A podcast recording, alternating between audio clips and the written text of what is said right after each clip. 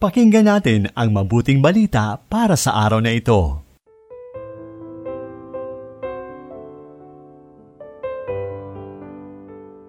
Magandang magandang araw ng biyernes, ginigiliw kong kapanalig. Purihin ang Diyos sa panibagong araw at buhay. Ito po ay Sister Lines ng Daughters of St. Paul. May aral tungkol sa pag-aayuno ang mabuting balitang maririnig natin ayon kay San Mateo, Kabanata Siyam talata 14 hanggang 15.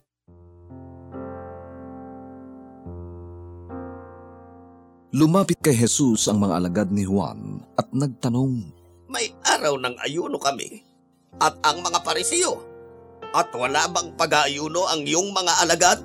Sinagot sila ni Jesus, Pwede bang magluksa ang mga abay sa kasalan habang kasama pa nila ang nobyo? Darating ang panahon naaagawin sa kanila ang nobyo at sa araw na yun sila mag-aayuno.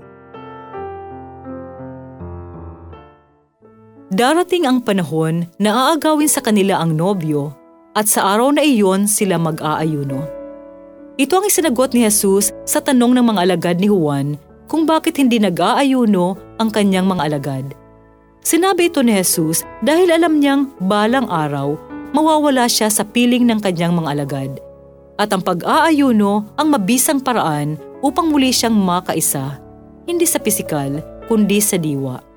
Mga kapanalig, ang banal na ritual ng pag-aayuno ay mahalaga bilang pagpepenitensya, paglilinis ng isip at kalooban, pagluluksa at mataimtim na pagkasamo.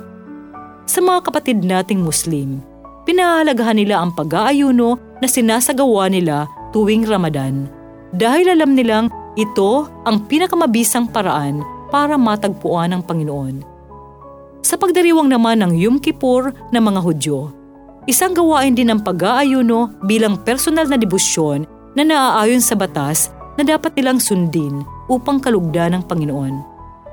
Para naman sa ating mga Kristiyano, nakaugat ang ating pag-aayuno sa pananampalataya natin sa Panginoong Hesus na nagpakasakit at namatay alang-alang sa pag-ibig sa atin at ang patuloy nating pag-aasam sa kanyang pagbabalik. Sa panahon natin ngayon, kapansin-pansin na tila humihina na ang pagpapahalaga natin sa pag-aayuno. Bukod kasi sa maraming hindi nakaunawa sa tunay na kahalagahan nito.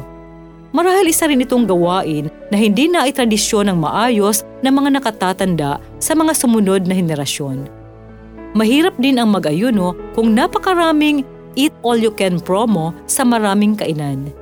Marami din ang nangangatwiran na di sila pwede mag-ayuno dahil marami silang trabaho o natatakot na sumama ang pakiramdam ng katawan o mismong nagsasabi na hindi nila kaya. Mga kapanalig, ang pag-aayuno ay hindi ginagawa ng sapilitan o bilang pagtupad lamang sa iniaatas ng relihiyon. Ito ay gawaing sagrado na nakaugat sa pananampalataya at sa ating pag-aasam sa muling pagbabalik ng Panginoon.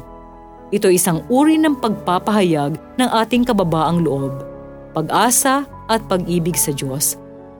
Ang di kabilang sa pagpapatupad nito ay ang mga may sakit, matatanda at mga musmos na bata na wala pang sapat na pag-unawa. Ngayong panahon ng kwaresma, pagsumikapan nawa nating mag-ayuno, hindi para mag-diet, magpa-sexy o sa ano pamang kadahilanan kundi bilang pagpapahayag ng ating taos-pusong pagsisisi sa kasalanan at pagkikisa sa sakripisyong dinanas ng Panginoong Yesus alang-alang sa dakilang pag-ibig niya sa atin.